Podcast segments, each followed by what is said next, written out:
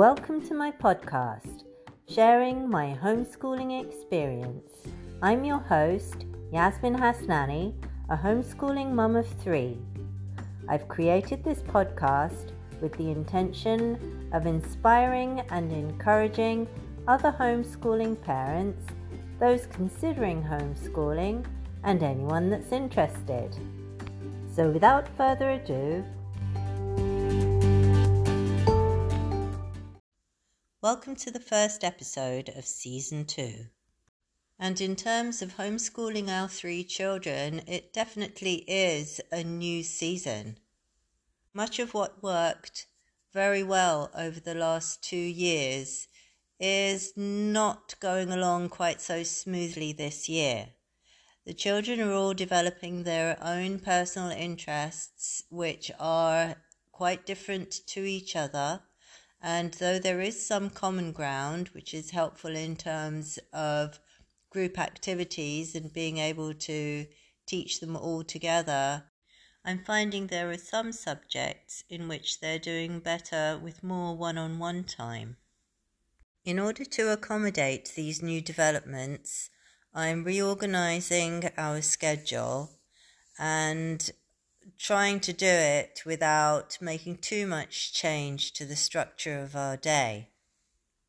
In order to accommodate their increase in one on one time requirements, I've started doing a rotation. So while I have one child doing one on one with me, I will have the other two doing independent work. So as soon as I finish with one child, that child will then go and do their independent work while one of the other two will come in for their one on one.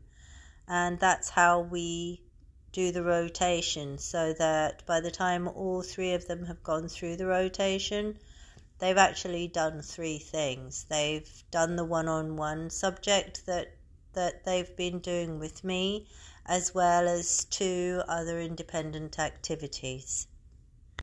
I'm finding doing the rotation helpful in terms of productivity, as well as giving the children a degree of autonomy in their school day. As for their independent activities, they have a variety of subjects, topics, and activities to choose from. For example, one might want to do piano practice while another might want to do cursive writing, or the, the other might want to do a research activity about some topic that they're curious about and try to look up and find information about that. Unschooling has always been an element of our eclectic school.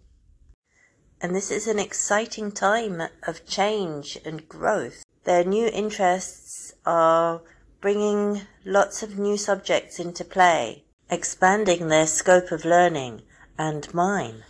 This is our third year of homeschooling and creating this new expansive environment is something that I'm doing by introducing new ideas to see what actually works for my children, um, and also by building on that which I've gained in terms of experience over the last two years and knowing what what really works for us.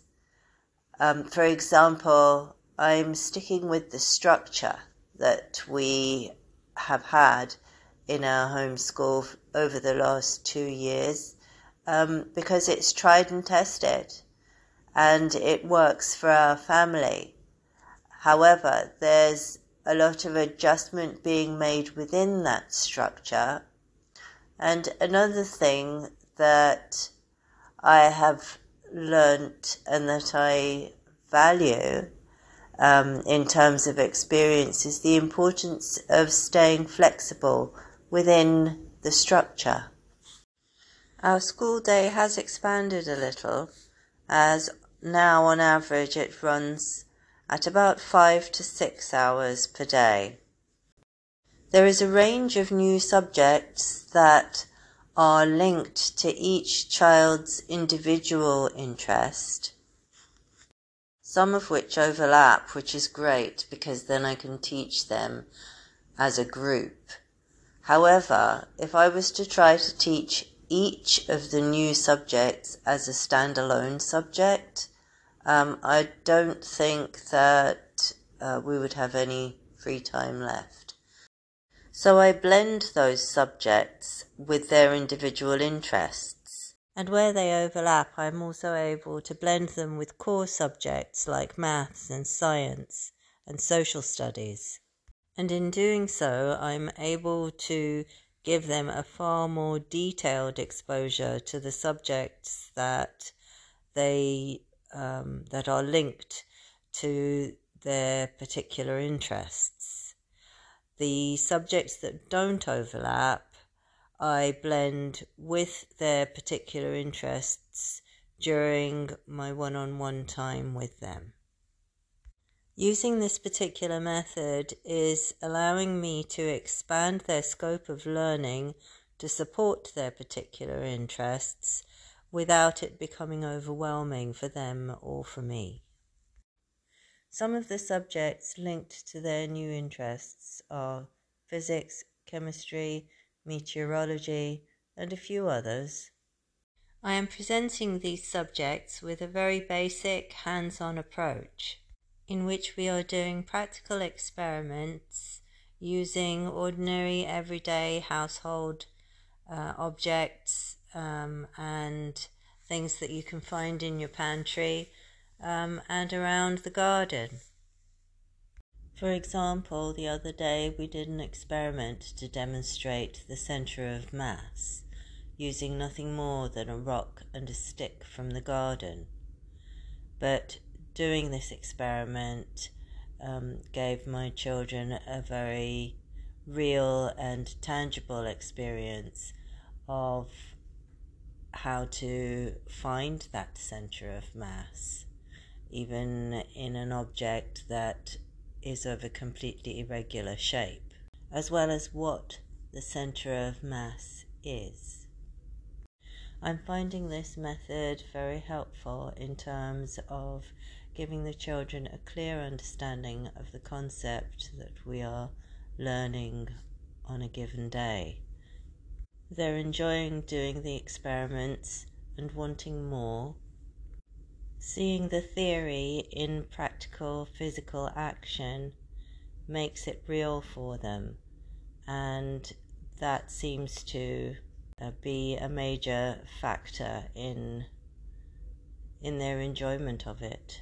Making adjustments to make the experiment work better, like changing the angle of something or adding a different amount of baking soda to the vinegar or whatever adjustments they're making in order to um, improve the functionality of their experiment and seeing how that improves it all helps to bring the theory to life. My children are in grades 2 and 3 and using this method is allowing me to introduce them to these subjects in a way that is engaging for them. If I were to approach these same subjects from a, a starting point of theory and complex equations, I don't think I would get the same results. Using this hands on approach is giving them a deeper and more detailed understanding of how things actually work when they are working on their subjects of particular interest. I find myself constantly making adjustments to the schedule in order to find that right balance for one on one time. And that search is also helping me to broaden the menu for independent activities and trying to improve on the flexibility of our schedule within the structure of our main school day.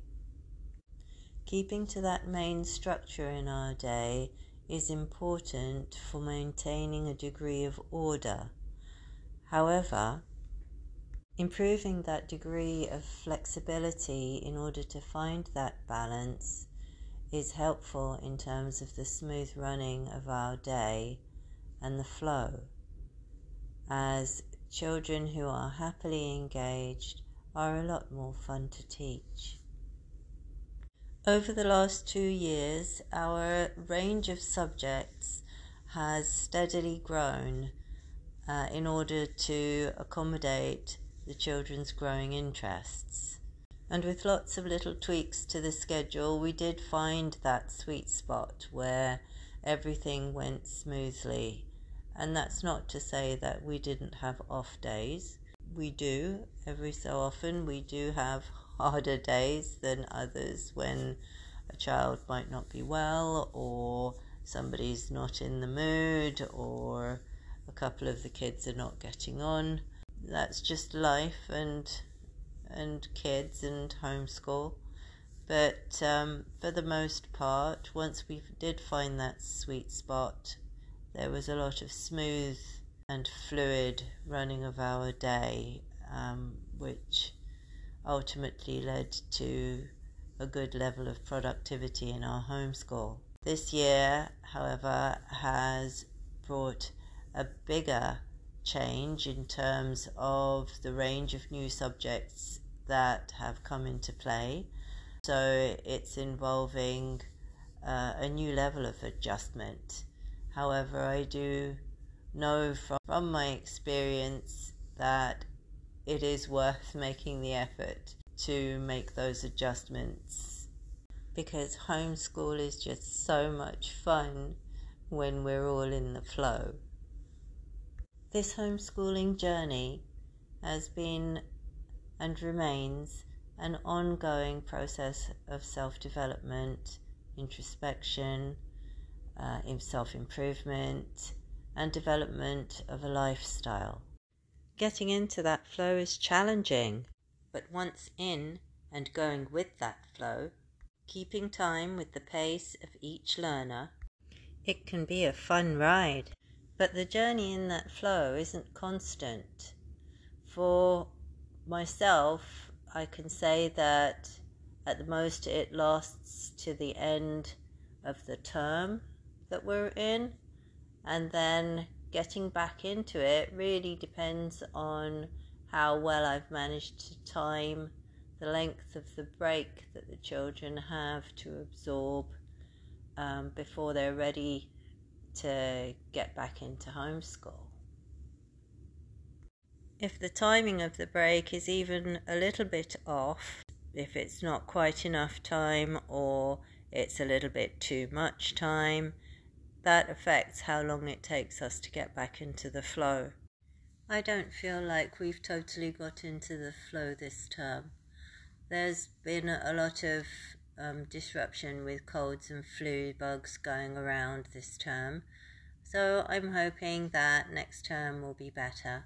But we're making steady progress, so we're gaining our balance and dipping our toes, looking forward to the new term and getting into the flow.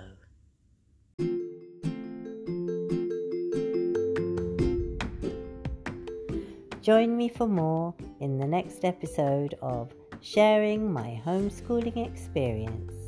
Until then, I wish you a peaceful mind and a joyful heart thank you